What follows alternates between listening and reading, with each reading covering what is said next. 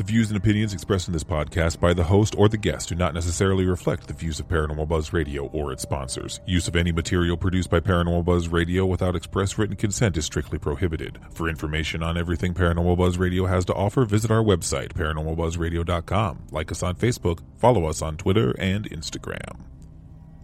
Listener discretion is advised. I think I've always believed in the paranormal, but the deeper I get in this field, the more questions I uncover. I started a program called Seeking the Paranormal in an effort to gain insight and dialogue from others interested in the same things as me. And while we've learned a lot together, the questions still remain. So I'm bringing my thoughts to the airwaves, and I've brought along my friends, Adam and John, to share in the fun. Together, we'll tackle the tough topics and debate the evidence as we continue to seek the paranormal.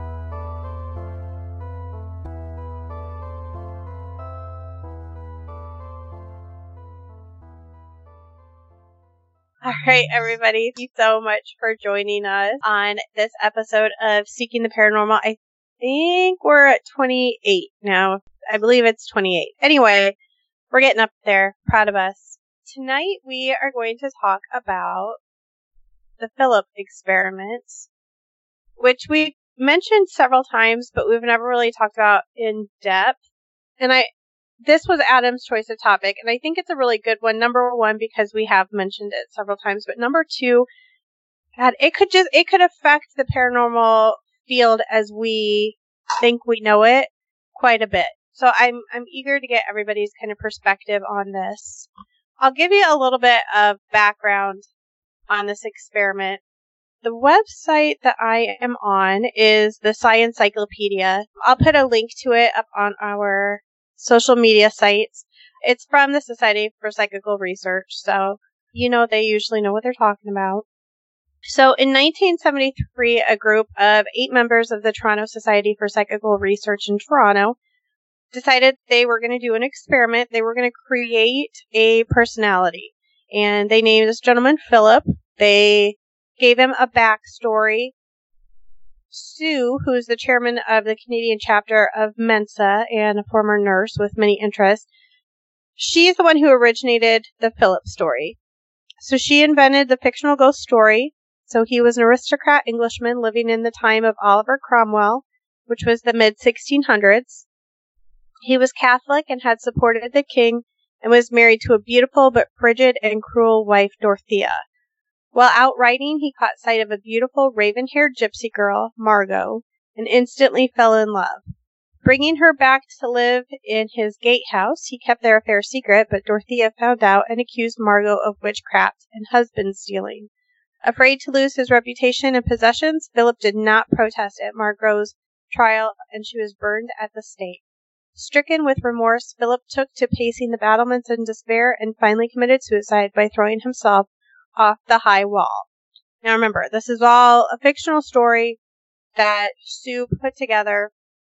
And the purpose of the experiment then was to focus on this story and see if they could, with their collective minds, make a ghost, basically. So the members of the group included Sue, obviously, uh, a gentleman named Al, who is a self-employed heating engineer whose hobbies were scouting and photography, I don't. Is scouting, John? Is that the same thing as hiking? Because there's a couple of them that say scouting, and I don't know what that means. Basically, yeah, it's going Okay. into the woods. Because. building fires. Gotcha. Scouting to us would be like being a Boy Scout, um, which I guess is kind of the same thing. Anyway, Lorne is an industrial engineer, a creative and artistic person who studied Oriental philosophy and ancient history. Andy, who's Lorne's wife, shared his interest in astronomy and was artistic. She actually drew a picture of Philip, and I can put that on our social media as well. Bernice is an accountant who is widely read and interested in philosophy. Dorothy is a housewife trained in bookkeeping and accounting whose main hobby was scouting. Sydney was the youngest member. She's a sociology student taking time off to work as a salesman and travel. Maybe he, I don't know. And then Iris, which is wife of Dr. A.R.G. Owen. And Dr. George Owen at the time was in charge of this group of the Society for Psychical Research, or the director rather. Iris wife of ARG George Owen, who is the director of the New Horizon Research Foundation, who also co-founded TSPR with her. Her career was involved in nursing, social work, and leadership in these fields. She is the primary author of the 1976 book Conjuring Up Philip, from which all information on the website is drawn from, unless otherwise noted. I did not get to read that. Have either of you? Obviously, know Adam's answer, but John, have you ever read that book? No, not not in its entirety. Okay. Um, I've, I've had my hands on a copy of it years ago, and I skimmed it because a lot of it kind of started waffling, and I didn't like the way it was written. If you know what I mean, Oh. because for me it wasn't interesting. No, that's fair. Um, now with this group of this group, there were a couple observers. So George Owen, who is Iris's husband, and then Dr. Joel Whitton, who's a psychiatrist, were the observers of the group. So basically, what they would do is they would get together. They committed to one day a week. They would get together, and initially, they which I find this kind of weird, but their initial attempt at getting in touch with him was to get together in a room and kind of self meditate on the idea of Philip. And at the more that they practiced the meditation, the longer and better it became. But they didn't really ever have any real, I guess, any interaction, we'll say.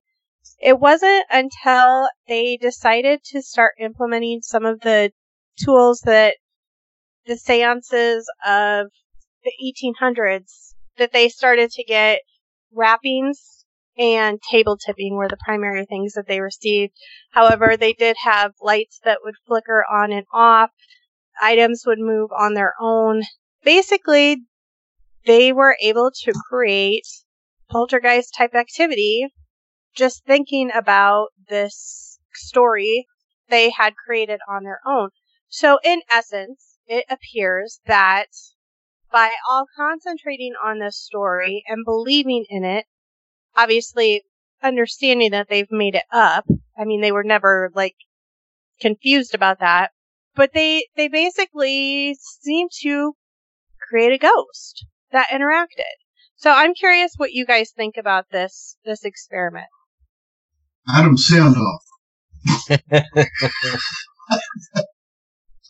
Well, it's interesting.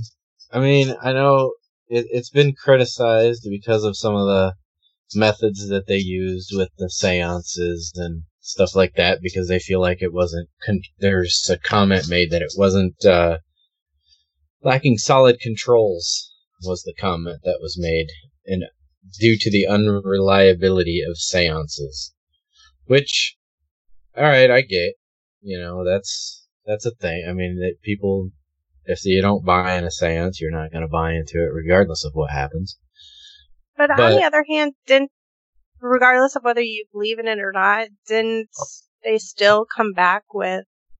I, I, I keep wanting to say evidence, and I, I don't want to use that word, but I don't know what other word to use. So didn't they? I mean, didn't they? Regardless of Hmm. whether or not you believe in seances, I mean, and let's be honest. During spiritualism, most of them were garbage. yeah Uh-huh. But I, I think that that argument from uh, let's call it the other side people that say, "Oh, it's all a bunch of crap." I think they they missed the point of the experiment. The whole point of the experiment was to reproduce the seance results that they were getting during alleged seances. That was the whole point of the experiment. It was a controlled seance. So yeah, I, I, I, I see that. And as far as it not being controlled, it, I mean, what kind of control methods do you want apart from being in a gonna- laboratory well in a and white that- coat? Yeah, that was my. I mean, that was my point. Like, I mean, there's outside people looking in saying that it lacks solid controls due to the unreliability of seances. Which, I mean, no matter what you do, you're never going to convince those people, Can you recreate it in a test tube right? with ants Right. and a very Exactly. small table? the thing that I did not know about this story is they actually they did it again. mhm, It was overseen by the psychologist Joel Whitton, Mhm. and they did it to, with two more people, Lilith and Humphrey. and they yielded similar similar results. I didn't realize that until I was reading about it, which I think is just very interesting. That Which they was- got similar results. Well, it, it, that was yeah, that was my concluding point on that. Oh, So I don't know how much more of an example of controlled you need than if you test the same thing three times. It's actually being recreated too, which Well, is yeah. the other point that, that you know for me underlines it as a, a, a you know as solid an experiment you can do in the field. You see what I mean? Yes. So some people have complaints because since the 70s, attempts to recreate this phenomena have failed, although I don't know that all attempts have. Have either of you watched any of the video footage from these this group? I've seen about everything that I know of that is out there. Holy Yeah. crap. I mean that table, the table would literally slide across the room with nobody touching it and Mm. I I mean the behavior of items just it blows my mind, but it just reinforces how powerful our minds are. But if you get on YouTube, you can watch videos. I mean, true table tipping. Like, I want to redo this experiment like right now because it was so fantastic. The only control I would have liked to have seen on that is putting wax paper on top of the table. Because then you can definitely roll out, rule out its, you know, fingertips moving the table. Yeah. Put wax, wax paper on it, your fingers will slide the table along. If the table's sliding, your fingers will slide on the table, but in the opposite direction the table's moving.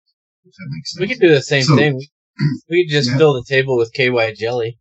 God, I'll bring my gift mask. God.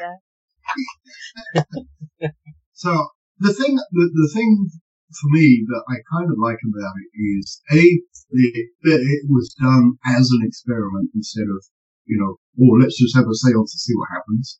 The other thing that there's two things that came out of that experiment that for me were poignant. The first one is they got strong results when they asked questions everybody knew the answer was, i.e. Yeah. it was part of the background when they started asking questions about that were subjective, as in how do you feel about your wife? Do you see your wife still? And, and stuff like that, because the answers were not as strong. And, and I think it's because people's interpretation was all different about theoretical, you know, relationships. So it wasn't strong in everybody's mind what the answer should be. So that was good. And then the other point I liked about it is that they reported they got better results, or in fact, the only time they got results is when they started thinking, they put it in a childish manner. So if Yeah. you watch the videos, they're all singing like nursery rhymes and, and giggling and running around like kids. Um, that's when they, you know, were getting results instead of just sitting there being serious going, oh, you know, and, and stuff like that. So I think those two nuggets of information are important for if you want to recreate it. It's a good thing to know those things, and also if you're going to draw a conclusion as to what was happening, those two are very important points. I would definitely agree. And that I think I believe it was Dr. Owen who said that I mean, much like what you just said, once they went to kind of like the singing and very lighthearted activity, then the behavior of even the furniture that was moving became very kind of light and childlike and and it just spread throughout everybody and it kind of encompassed everything in the room. The other thing that was kind of interesting about this, I'll just read. It says, according to Owen, the Philip experiment seemed to have a therapeutic effect on its participants. The group became like family, very close knit and happy, said Al. According to Andy, she attained increased social growth and self confidence, and group members are far more open to each other and in their daily lives. Shyness on social occasions seems to have disappeared. It could be said that we have become more aware of other people and the world around us just based on doing this experiment. So it actually, you know, it was more far reaching even than just creating this this being. You know, it, it this goes further than that. It kind of goes into, I guess, social interaction and how we behave in certain situations. I, it's just, I think it's a fascinating experiment. because it delves into your mental state, you know, yes. uh, in, when these things happen. And, and that to me is my, my fascinating, you know, for me, that's the point there that I can grab onto and say, okay, this, this, this is a thing, maybe. So the, the other thing is that it's, oh, for me, it comes back to the question, as it always does when I do anything like this, is, you know, is your consciousness part of the brain or separate from the brain? And if it's separate from the brain, then the brain is a filter. Now, by acting differently like that, you are changing the filter, if you see what I mean. So, mm-hmm. in fact, what it really want, makes me want to do is have a few drinks to break down the social barriers and then do a seance. That, I think, would be the same kind of thing. Because consciously, I have trouble being childish in that way. I can't sit songs and go, you know, like they were doing in a video. That, that would be, yeah. even if I did it, I would be play acting. It wouldn't be a normal mental state for me, if you see what I mean. I'd find Absolutely. that hard to do. But if, if that's the act of breaking down, you know, your formal uh, grown up attitude, if I ever have one. Um, you know, I'm not talking about getting sloshed, but you know, having a few when you know when you just start opening up when you've had a couple of drinks, then do a séance. That would, I think that's worth it. So I'm gonna, I'm gonna, I'm gonna promote alcohol during that particular time. well, and we, I, uh, See Paranormal, we have a friend named Gail, and she, we were discussing with her one night why not drink a little bit before an investigation to see if you're more open to experience? But it's the same kind of thing because really our investigations, unless we're doing John style investigations, tend to be very similar to seances, just, you know, a little bit different. But essentially, we're doing the same thing. We're trying to communicate with something, trying to make them prove that they're there, asking for communication. So you know, this is something we've talked about doing in the past and we just never have. But no, I, I agree with you. I think that it could be interesting for sure. I do mm-hmm. say though that, you know, looking at some of our investigations in the past, I mean, it does seem like we've gotten more, re- not, I shouldn't say more, but we have gotten a lot of results with stuff happening and whatever when we're all just goofing off and joking because we're all too damn exhausted to think and then you get some EVPs over the recorder, sometimes joining, maybe possibly joining in on your conversation and you're joking.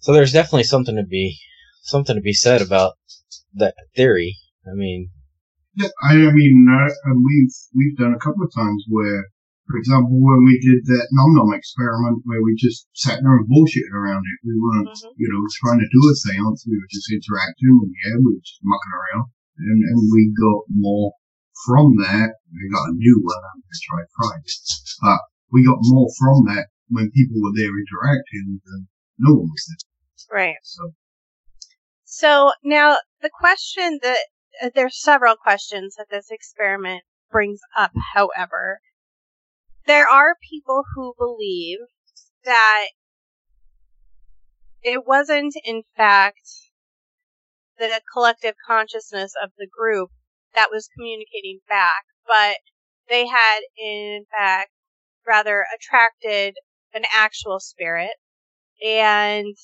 the actual spirit was communicating with the group and just giving the the group the answers that it felt like they wanted in connection with Philip's story.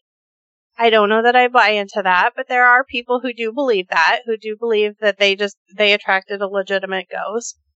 Uh, Is, do you think that's possible? I guess let's start there. What do you think, Adam? Else is coming, you get thrown under it. Right there. the reason I'm gonna say that I disagree with that is because then I honestly would think that any time that we would go to a place that is supposedly haunted, well, shit. I mean, in your own house, for goodness sake.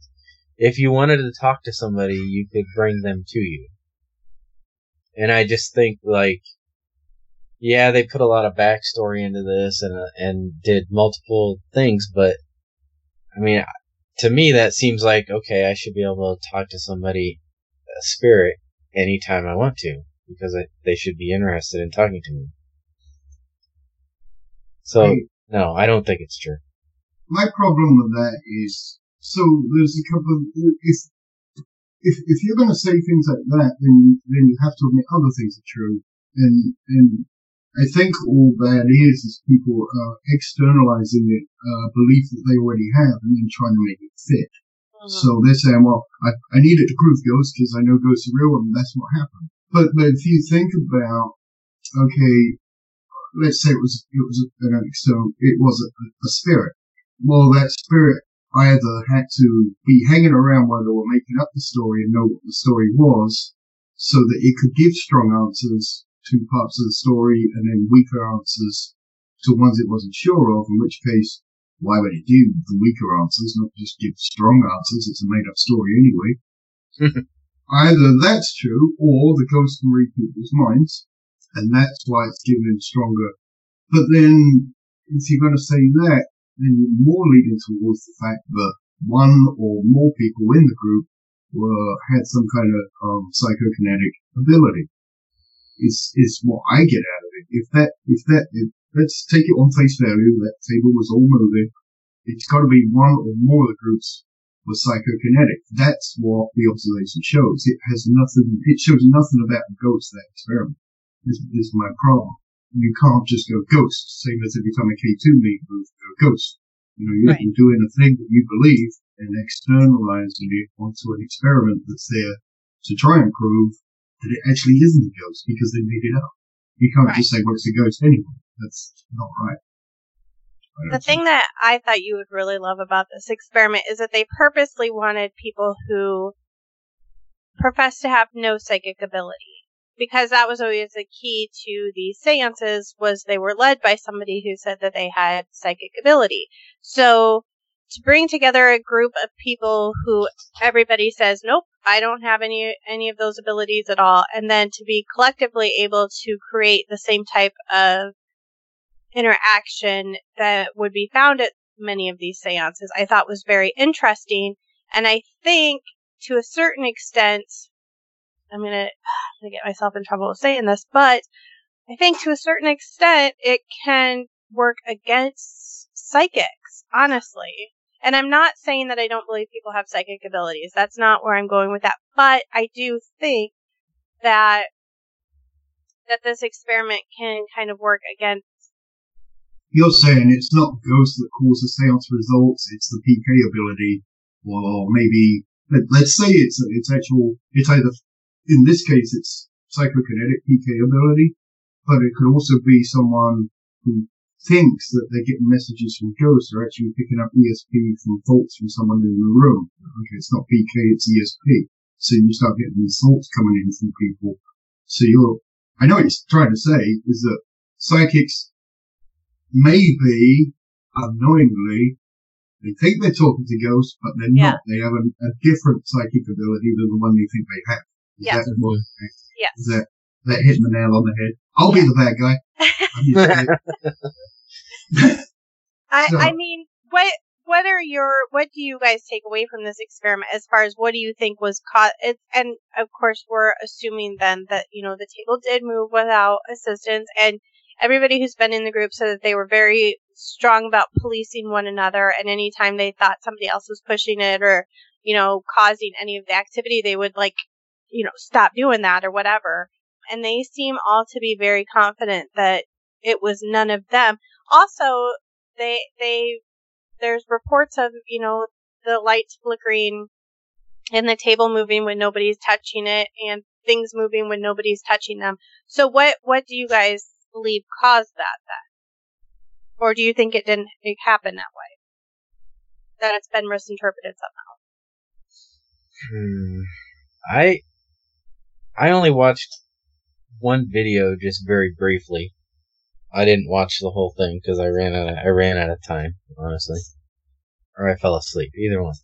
But knowing the reports and assuming that yes, they police themselves very well, and it wasn't somebody just moving the damn table. I mean, factor in the lights flickering. That'd just be cool to see. Period. But I mean, I think it's it's just the collective group of minds and all that energy that their minds, their consciousness, whatever you want to put it, can put together and what they can make happen. I mean, I certainly don't think they conjured up a, a ghost named Philip. I mean, I don't think they literally made him up and he became real. I just think it was their minds that made it seem real. I should also mention that they had a ton of rapping, and I did mention that, but I kind of skimmed over that. So it, they went on some news program and were showing that raps were coming from the middle of the table. And in fact, I will find the gentleman's name here in just a second. He yeah. actually took the recording of the sound and noticed that it was different than that of raps made by a member of the group physically knocking on something. So it, it had its own unique sound signature. Here's the thing. I could it have been all hoaxed? Of course it could. But I, the thing for me, I mean, the you know, with the lights, the raps, the, the table moving, you know, all of that has been faked very successfully in front of eyewitnesses before. So yes, of course it could be faked. It's just those people, I, I, I have trouble thinking that they'd fake it because a lot of people, the ones that do do it successfully, are basically magicians that are lying and saying this is real, whereas a magician's always going to say, you know, I'm tricking you. You've got to figure out how I'm doing it. Yeah. Um, right. You know, so, I mean, could it be fake? Yeah, I'm, I'm, I'm very much up that idea. And then I've just been thinking, you know, so what if another thing's happening? What if the paranormal part happened while they were making up the background of the ghost? What if that really did happen? Has anybody done a historical search and said, oh no, it's just made up? What if that was bleeding through when they were making it up and it really was a ghost? Now, Explain to me what that. you mean by that. Well, so they sat down and they were thinking about a ghost and making one up, making up a story. Now that story's coming to them from where? Their oh, imagination. Okay. Yeah, yeah. But maybe it wasn't. So maybe it's bleeding through. Maybe they were. there really was a ghost called Philip. I don't know if anyone's ever tried to do a historical thing on it I, because they said it was made up. I believe that. No, I don't think it's true, but I'm saying I don't it's a possibility. Think that anybody check to see if this gentleman Philip, because I don't even know if he had a last name. I so I don't know if they actually checked in him personally, but I do believe that anything historically that wasn't included in Philip's story, they tended to get inaccurate answers. You know, when they would say, "What year did this and this happen?" Well, because it wasn't part of the story, they would tend to get inaccurate answers mm-hmm. out of Philip. So I don't know if that. Yeah, but if if it was a bleed through scenario, would they get all the facts, or just some of them that still pertain to a ghost? Yeah. It's, it's, I guess, is you know, that's another thing that you could say if you really wanted to pin it on a ghost. That's how I go about it. Yeah. But I don't believe it. But what I'm saying is, when you do that kind of experiment, that's the kind of thing, that's a variable that you're going to have to think of. If you see what I mean. Yeah. So Dr. Alan Gould was the one who did the looked at the the raps versus what it would sound like if a person actually was hitting the table and said that there they had acoustic differences. So just to clarify that. So here's what I really want to know. How do you think this experiment affects the way we view the paranormal field now? Because when I look at this experiment, if I'm going to be completely honest with myself, when I go into a location, for example, last week we were at Waverly Hills. Now, granted, this is the second time I've been at Waverly Hills, so I did kind of know what to expect. But when I go into places like that, I tend to already have a preconceived notion about what to expect from this building. This experiment leads me to believe then that I could be causing false positives during our investigation and I could be unconsciously creating some of the phenomena that I'm looking for. Or as a group, we could be creating some of that phenomena. Okay, true. Yes, I would agree with you, but under the scope of paranormal research, regardless of if it's your mind doing it or if it's just happening, is it? I mean, it's still a paranormal experience, right? I agree. I agree. So then So we're just mistaken about potentially. Right. Like it may not literally be a ghost, but it's still paranormal. So I, yeah, I agree with you that that's definitely a possibility. And my, ever since I started reading about this Philip experiment, by the way, his last name was Alsford. Oh, Alsford? okay. Aylesford. Yes. Gotcha. I don't. I'm terrible. at Steve, I, I, I was thinking it was McCracken. Because his name was Phil. Oh my, God. You have just been waiting for that, haven't you? That was the right moment to drop that one, I think. There it is. God, Perfect. Alright, so- just been waiting for that. Uh, how do we move back from that? Well, it was either that or McCavity. I don't know.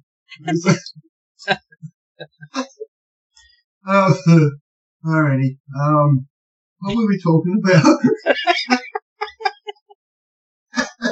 Apparently, you're cracked.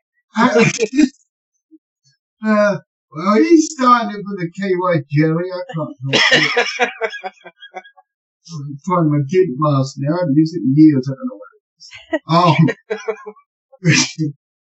the, the, the thing is, it's, it's all paranormal, the, the, you know, outside science. So, you know, I think what, what that has made me think about and is that, you know, if you have, if you go out and you have like a mad result, the nice thing about experiments is that if they're controlled, what we'd like to start doing is if we have a mad result, start over time, you can't do it all at once, but over time, start having one-on-ones with members of your group and see if you get mad results with any particular member. Because then what you're kind of doing is testing them and, and then figure out, you know, okay, when we've had good results, who was there?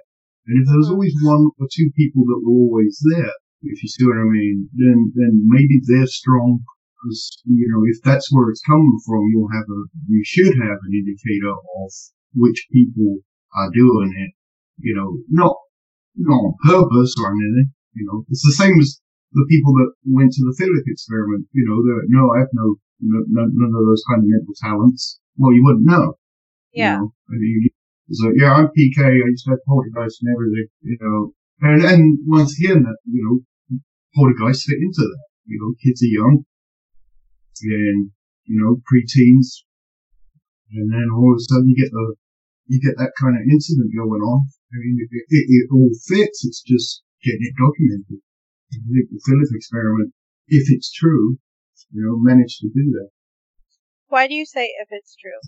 Because I always say if it's true, because with great claims, you must have great proof. And while that's interesting and good, you know, it doesn't happen every day.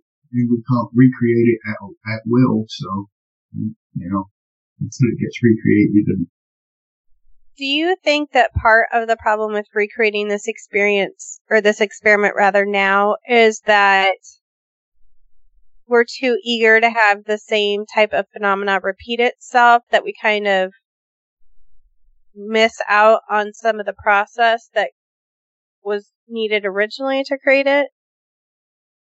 Does that make I- sense?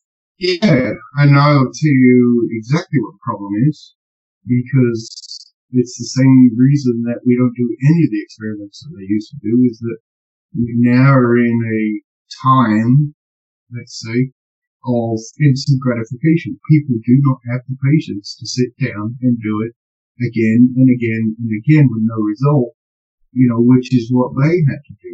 It didn't happen the first time they did it. They used to meet and meet and meet and slowly over time, these things manifested. Yeah. And people don't have, they want to experience something now. And they go and they show up and they don't, you know, once again, not a criticism, it's just the way the culture's gone, No, is it's true. that, you know, they want to experience something, good luck to them, you know, but once again, when they got the name investigator on the end of it, it's like, wait a minute, go do your homework, you know. Yeah. So, I think obviously that's true. I mean, and I think we can look at it and just know it obviously is. But you know, interestingly, when we were at Waverly, and I just use that because that's the most recent thing that we've been to. God, it was probably what maybe our third vigil. I don't know, close to the closer to the end of the night, and my group was just myself, Adam, and Vicky, who is a friend of the show. And we were sitting in the lobby and just I don't even know that we had anything more than a recorder running. I mean, honestly, we were just sitting and listening. Number one, we were terrified of the millions of bats that were swooping at our heads. But flying as Um, as you them. Oh my god, they were monsters. Last Oh, year, I did not see or hear a single bat. This year, I felt like I was being constantly attacked. It was awful. But you know, when we were sitting in there, we were hearing all kinds of stuff, and it's because we stopped fucking with the equipment and just went back to the way we used to do things, and it was just ob- observing. Like we've lost that about ourselves, and it. I mean, it's just part of kind of the progression, you know, in this field sometimes because you do get too caught up in the the equipment number one, but you know, we earlier in our group's history, we made acquaintance with another group and they had a very regular way that they did things. You know, they would do 10 minutes or 5 to 10 minutes of quiet time and then so long for EVP session and so long for ghost box session. And then we started just replicating that, that we stopped just sitting and observing. And, and I said, when we got done with that vigil, that was my favorite one that we had done because it had been so long since we had just done that. And it, we were we were doing that though. Edinburgh and that. We used to go on sitting lessons. You know. listen, I did not go to Edinburgh with you guys because you went on December 31st and that shit was way too cold. Well, it's more of a sit and freeze session. But yeah. Exactly. I mean, we usually do sit and listens for a good 20, 30 minutes per sitting. but, um, Yeah. And, and, you And, know, and what- to get, go ahead. go sorry. ahead. Oh, well, as you were saying with the equipment, you're, you're quite correct in that a lot of times you're so, oh, is this working? Records on and set that up and set this up. And that's one of the things. So, well, it's probably, when this goes out, it's already happened. But Friday we're going to Farrar and Shane is coming from, uh, Michigan. He's actually built, so back in the day, uh, like Tony Cornell built a thing called, he called it, well, they called it the Spider. And basically it's a machine with all the sensors that they use now, but instead of it all being, you know, handheld this, handheld that, which is fine and good, you know, it's all one unit. You turn it on, leave it, and then go about your business. And that sits and records all the input that you want, and you don't have to fumble with it. So we will have a version of that on Friday. We will have had it Friday. And the nice thing about that is it, it there's no blinky lights or anything. It just logs everything about every three seconds. It keeps a record of it, and then you can go back and look where the spikes were and stuff like that without worrying about it. You know, once again, modern people need the blinky lights and the beepers for the for the camera and stuff. The old guys didn't. You know, they used to have a piece of equipment, set it up, and go about their business. So And the reality is, I think that they probably had better outcomes and better evidence. I, I know y'all hate when I use that word, but again, I just, because it's a word we all recognize for what the product is. But they probably had better evidence than we do now because they weren't using this questionable equipment.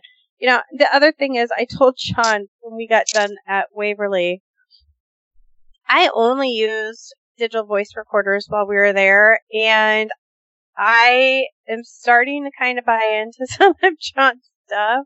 Welcome And- to the dark side. we have you now. And I really, the stuff that I'm questioning now, I wasn't before. And it's, it's because I was being influenced by the wrong sources, that being mostly TV. And then the books that I had been reading were mostly books of people who were being influenced from TV. And yeah. So that's where I'm at in my life right now. well, I, I, I, I hate doing it the way I do because I feel like I'm taking away the fun from people from a hobby that is fun. But I don't mind what people do, go experience, say, until they say, they start saying that it's fact, or this is what happens, you know, and I've been doing this for 20 years, like, therefore I'm an expert. Well, right. I can be putting my left shoe on my right foot for 20 years, doesn't mean I'm a shoe expert. So. I suppose that's true too. To, I always say, if, if you can talk to a skeptic about it and bring up things that A, they haven't seen or, or thought about and have stuff behind it, then you're doing okay. If you have to preach to the choir to get pats on the back, then you're not really doing anything. That's Right. my opinion. I might be wrong. I might have my left foot, in my right shoe. I don't know. No, I The biggest thing is, you know, we use a lot of this equipment because some of it, you know, like throwing up video cameras and stuff like that, because we want to capture something Mhm. that we can show someone to prove that things really happen. Where in the grand scheme of things, I mean, it, it's probably a one in ten trillion chance that you're actually going to catch something on video. Yep. So really, I think the main thing that we need to start doing, and we, I mean, Sarah and myself, is it's got to be more about the personal experience. You know, I think we did that towards the end of Waverly, where it was just more about, all right, well, we've got some stories to tell. I mean, I guess I don't need to prove anything to anyone I agree. in the grand scheme. That is. That's a good goal. I mean, that's what makes the hobby fun.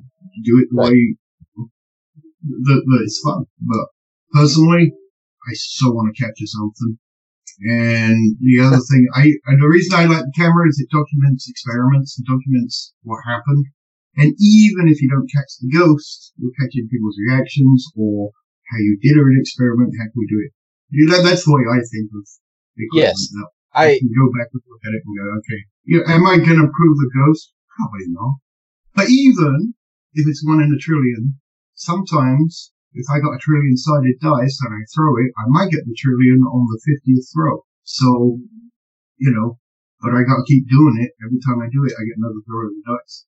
That's Yeah. what makes it interesting for me. And I don't believe half of what a lot of people you know, a lot of people go and, and they'll have two dead investigations and start getting, ooh, I don't. You know, it, it doesn't matter to me because every time I go and throw that dice, it could happen tonight, if you see what I mean. So that's my angle on it. Well, I was doing hand gestures and everything. I mean, I don't disagree with Proud of your carrying, carrying oh a camera, carrying a camera around and, you know, setting it on a tripod so it kind of monitor, monitors either the people that are in the room or something specific. Mhm. But I mean, as far as like setting up uh, 10 cameras everywhere, We talked about it this weekend, yeah. Yeah. We, you know, we- like, yeah. It's, I just- not so much setting it up, it's watching all that bloody video for hours and hours and hours and hours. I know I don't want to do that. And Adam Right. doesn't do it. no, that's why we're not doing that. No. It, I mean, I did it for a while, but it's hard. It's really hard to do. I think a lot of a lot of people that do this go through stages when they first do it. They want to do everything, just like in Poltergeist, where they had the lamps and the, the you know every every little corner's got a video camera on it and stuff like that. And yeah, we went through that. We were stringing miles of cable around buildings and all kinds of stuff, and then all this. When you get back, you're like, now let's see, we were there for 10 hours, we had 10, oh my god, Yeah. that's 100 hours of video! You know, Yes. and then you can't control, the other thing is you can't control whatever, unless you actually meticulously label where everybody is for every second. Someone will walk down a corridor, a camera's pointing through the doorway, you'll see, you'll see their shadow move across the doorway. Yeah. Now, was that a ghost or was that a person going down a different corridor in front of an infrared light? You know, so then all of a sudden you're spending more time doing that than you're actually. So I agree with you that, that way, but I guess everyone's got to find this happy medium. You know, don't take any equipment. Just go and, and see what happens. That's fine. You know. I know I'm not very good about listening to my audio like I used to, but I do love listening to it.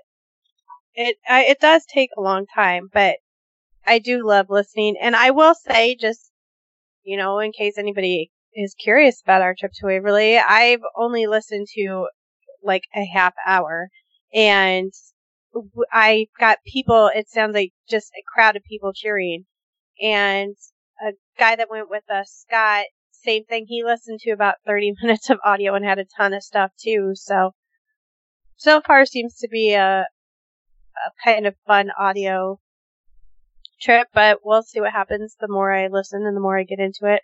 Last year, my recorder didn't record when I thought it was, and my other one was set to voice activation instead of regular, so that kind of screwed that up. And then uh, the other one that did record, the files corrupted, so I didn't have hardly anything coming out of Waverly last year. So better this year. There you go. Especially all that driving and then come back with nothing. That Yeah. It's a little frustrating. I, I think I think that be things breaking. to break So- something.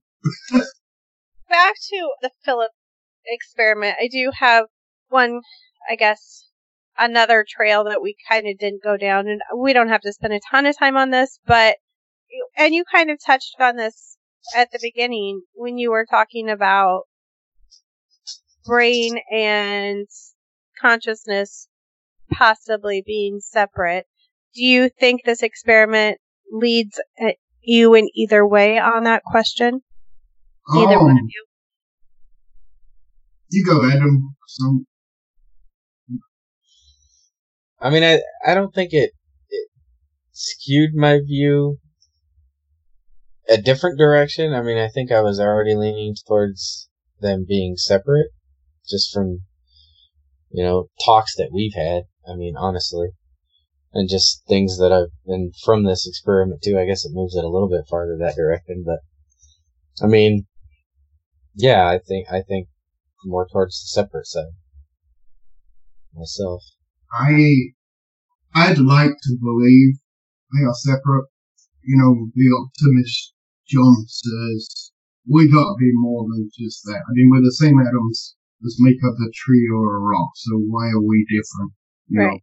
But in the deep dark warfare night, I sit there and I think, why, why, why, why, why are we special? Why, why are we not just what we are and that's it?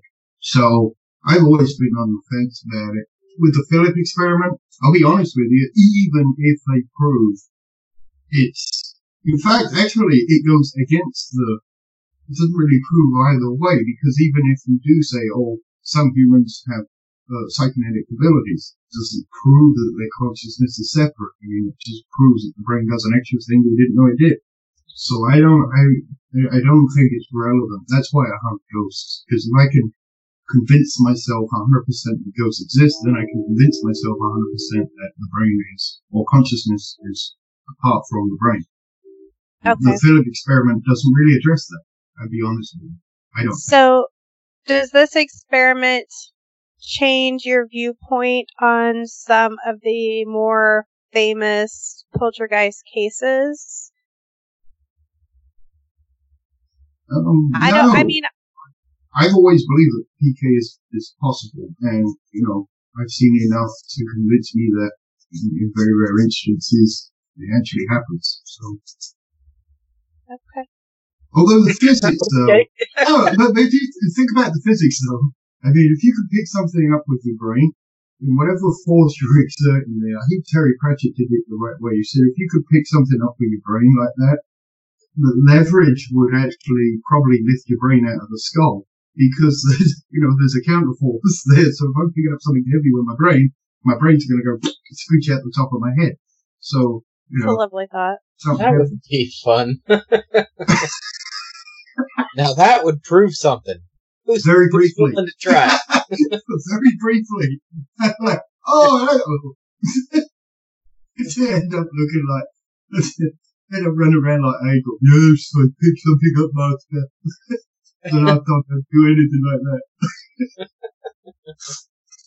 so I think that we can all agree that Amityville was a hoax, but just does this experiment open the door a little bit for the possibility that they maybe created and truly had the experiences they said they did?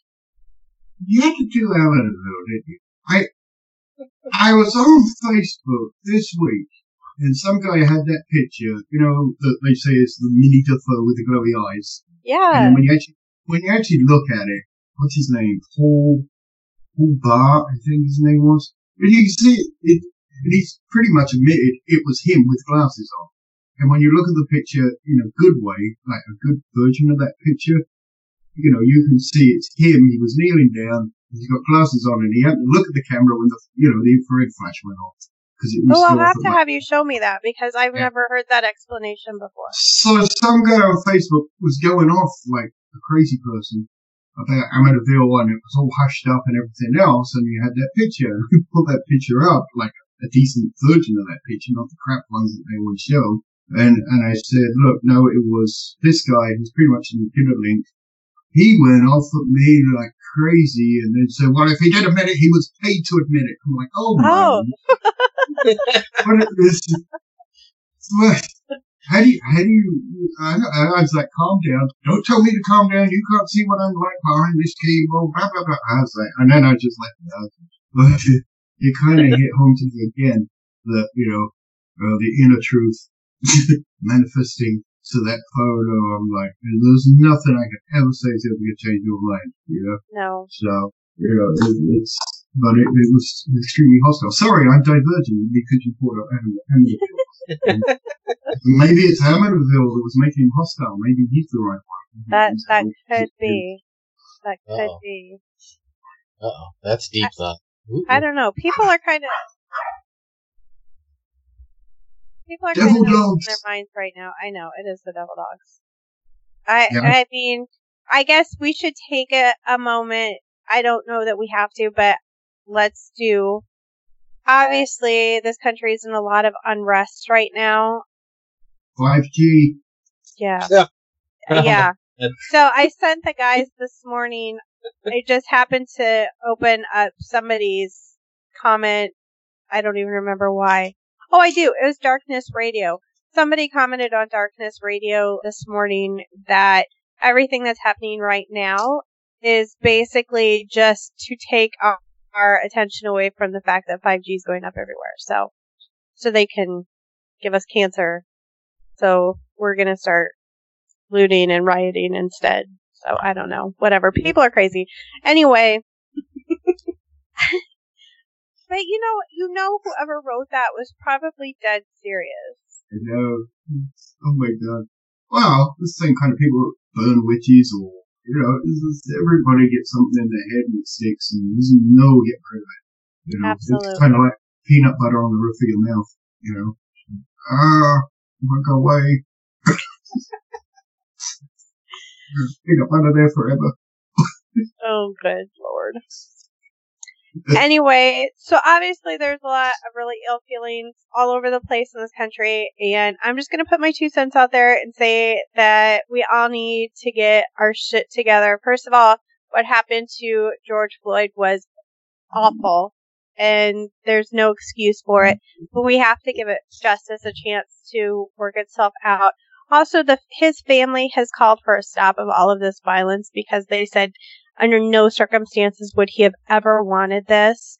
And I think there are obviously peace, more peaceful ways to handle this situation and to share your frustrations with the way certain things happen than to be destroying your community and the businesses that your neighbors have worked so hard for and to be hurting and killing one another. Like that's just asinine to me. So that's my two cents. I'm just putting that out there as my little that's my service announcement. I don't know. Do you guys have this anything you want to say about the current state of affairs? There was a, um, I was watching, uh, there's a British stand-up comedian called Ranganathan. He's, he's actually from Sri Lanka, but he came when he was a kid. So he does a lot of the, you know, tongue-in-cheek racist stuff but he's all because he's British stand up. There's a lot of satire in it, and he he put forward the idea of when people get to a certain age. I mean, times change and move on. And he said not everybody moves with it. He said old people like me, maybe. He said they should get to be able to get a card so that if you say something that was okay 10, 20 years ago that isn't okay now, you should be able to lift up that card and go, ah, so, sorry, you know, because 10, 20 years ago it was fine to say Yeah. black people, now we have to say African Americans. And, you know, I don't know. I never, I never put in a meaning. You know, I was just using it as a descriptive word at the time. And sometimes, like me, you forget to move on. And therefore, as I get older, I get less politically correct. And, and then I'm told I'm not politically correct. And I'm like, all right, well, I, I kind of am. I'm just out of time now. I didn't mean anything by it, but then we get surrounded by people I feel that like to get, you know, Yeah. indignant on someone else's behalf. And I think that's not helpful. You know, when you get upset on someone else's behalf, you know, just let them get upset about it. I'll deal with them and I'll say, I'm sorry. I'm not going to say I'm sorry to you because you think that's what I meant and it's got nothing to do Right. with you anyway. You know, so that's, that's kind of, I think there's a lot of that going on. And once again, I'm old, so I apologize if I offend people. It's just, you know, I, I, I always say culture shock because I got an accent and get away with it. Then I'm old. So I got the card. Uh huh. So I'll add my two cents because I read a po- I read a post today, and I thought it was fitting for the current state of our country. And it, it showed a picture of five labs, five Labrador retrievers. And of course, labs come in all different colors. And it underneath it said, you know, these five labs are all different colors, but they don't hate each other because they're different colors. They still play together. They still eat together. They still sleep together. They don't care. Yeah. And I'm like, yeah, I mean that uh, that pretty much sums up our world right now. Like that's the way it should needs- be. That's the way. Yeah, that's what I mean. Like everybody needs to start Yeah. thinking about things that way. Like you know, you see all the That's, work- just it. That's a good idea because we're walking down the street. I don't know whatever this guy is. He wants to tell me about this, that, or the other, and everything. Maybe the answer is we would all feel a lot closer to each other if we all sniffed each other's butts before we started. I knew To you were gonna say that. I knew you were gonna say. well, wouldn't you feel closer to a person if that's what you had to do? And you wouldn't even start the conversation if that's what you had to do. No, because If you then, didn't feel it was necessary. because then it's gonna get turned around and say, well, that guy's got a stinky butt, so you won't talk to him. That's what's gonna happen. So now it's gonna you're racist against stinky butt people. That's fine. But it's a lot better than what we are now. That is true. I That suppose is so. On the note of sniffing other people's asses, I'm gonna say we're probably done with this topic. If you haven't looked into the Philip experiment, please do so because I do think that it could have some uh, effect on how we view the paranormal field or maybe what we're doing. I personally am kind of questioning whether or not we're creating some of the evidence that we're capturing. Could be. But as the boys have mentioned, it's still paranormal regardless. So anyway, look into it. It's really cool. Maybe someday we'll give it a shot. I don't know if we're as committed as that group was, but you know, you never know. Could happen. I'm Um. I think it would be awesome to do our own version of that experiment. Actually, I would Alright. actually enjoy that. Well, we'll see what happens. We'll see what happens with that. Actually, though, I'm kind of lazy. Can we just try and contact, like, Bilbo Baggins? Because he's already got a background story.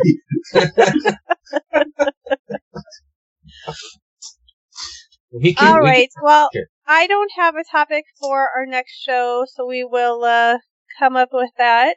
And uh, yeah, hopefully it'll be awesome. They're Okay. always awesome. Eh, Well, duh. We're just underappreciated. We'll be I- famous after we're dead. we'll be on CBS every night. If you want to find out what John's up to, you can catch up with he and Nico at phantomscience.net. And from there, you can get a hold of them through their social media sites, Facebook, and is that all the places you are? I think so. YouTube, Yep, Oh, YouTube Facebook and YouTube. Yeah, I forgot that. And then they are also on Paranormal Buzz Radio on Sundays. So catch them because you guys are doing live shows now, right? Yeah. Yeah. Where Okay. possible. So, and So. they have been possible for quite a while, so. Not gonna promise they're always live, but. Hey, All right. they're not well, live you you listen to recording anyway. So catch them on Sundays. If you want to catch up with me, you can do so on Facebook and Twitter at See Paranormal Sarah. It's S E E Paranormal Sarah with an H. And then, of course, all three of us are on Facebook, Twitter, and newly on Instagram at Seeking the Paranormal. So, until next time, my friends, keep seeking the paranormal.